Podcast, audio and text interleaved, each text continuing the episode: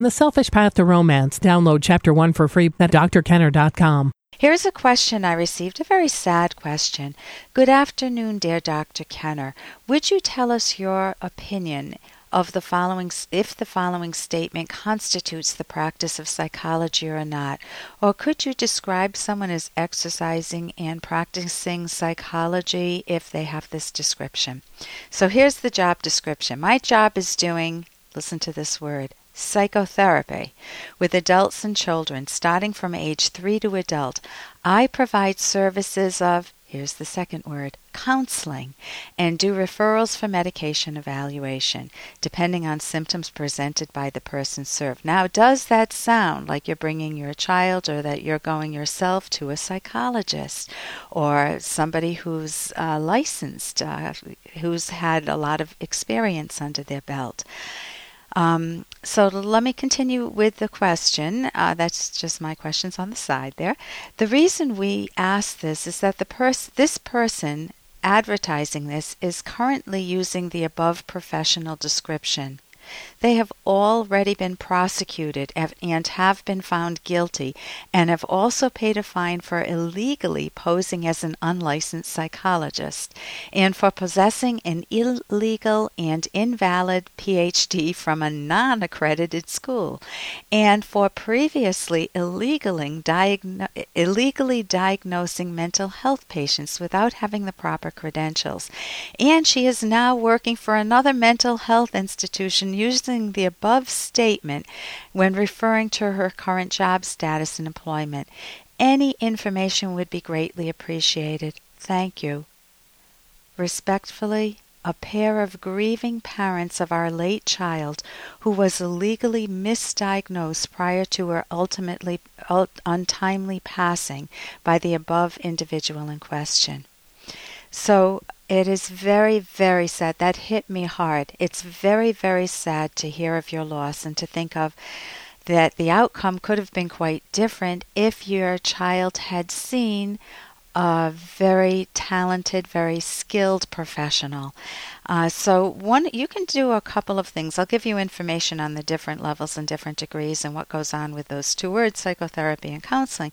But first, nothing is going to take away the pain of losing your child. You definitely should get some professional help for both of. I'm assuming you're both in professional help. You're getting it, but if you're not, get it for yourselves. You want to be able to go through the grief and not hold it in over the years. You need to be able to process it. And part of processing it, I'm assuming, is that you want the justice. You want to know that this person who treated your child who's no longer with you and who has a legal record, you're worried that this person will slip under the radar and practice as she had before.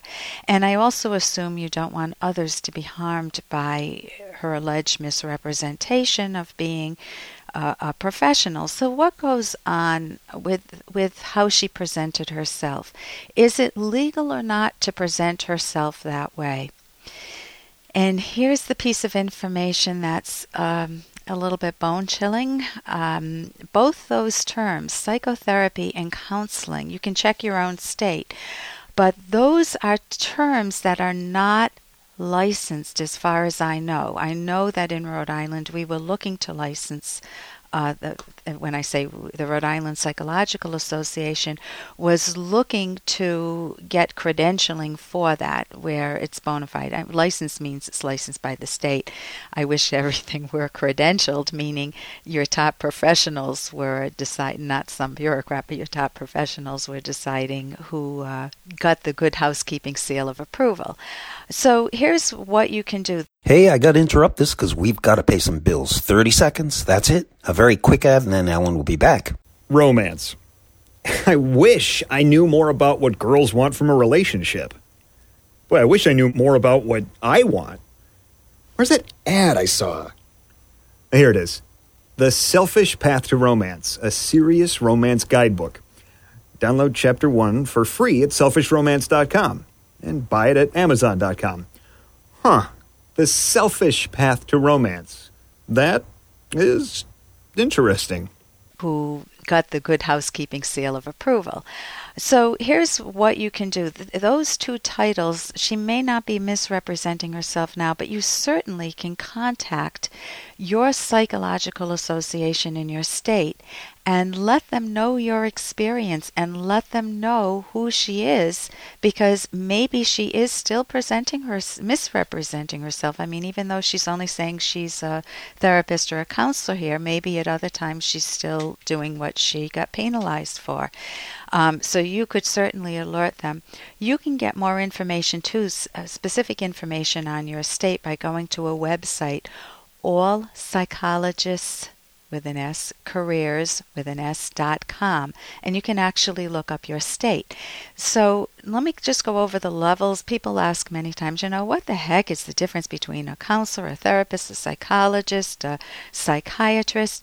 So there are doctoral level licenses. That's going to be one of your higher levels, and you you have people that have a PhD after their name, a PsyD, or an, ed, an education degree, a psychology degree or an education degree, but it's called a PSYD. It's not just a degree in psychology, it's not an undergraduate degree.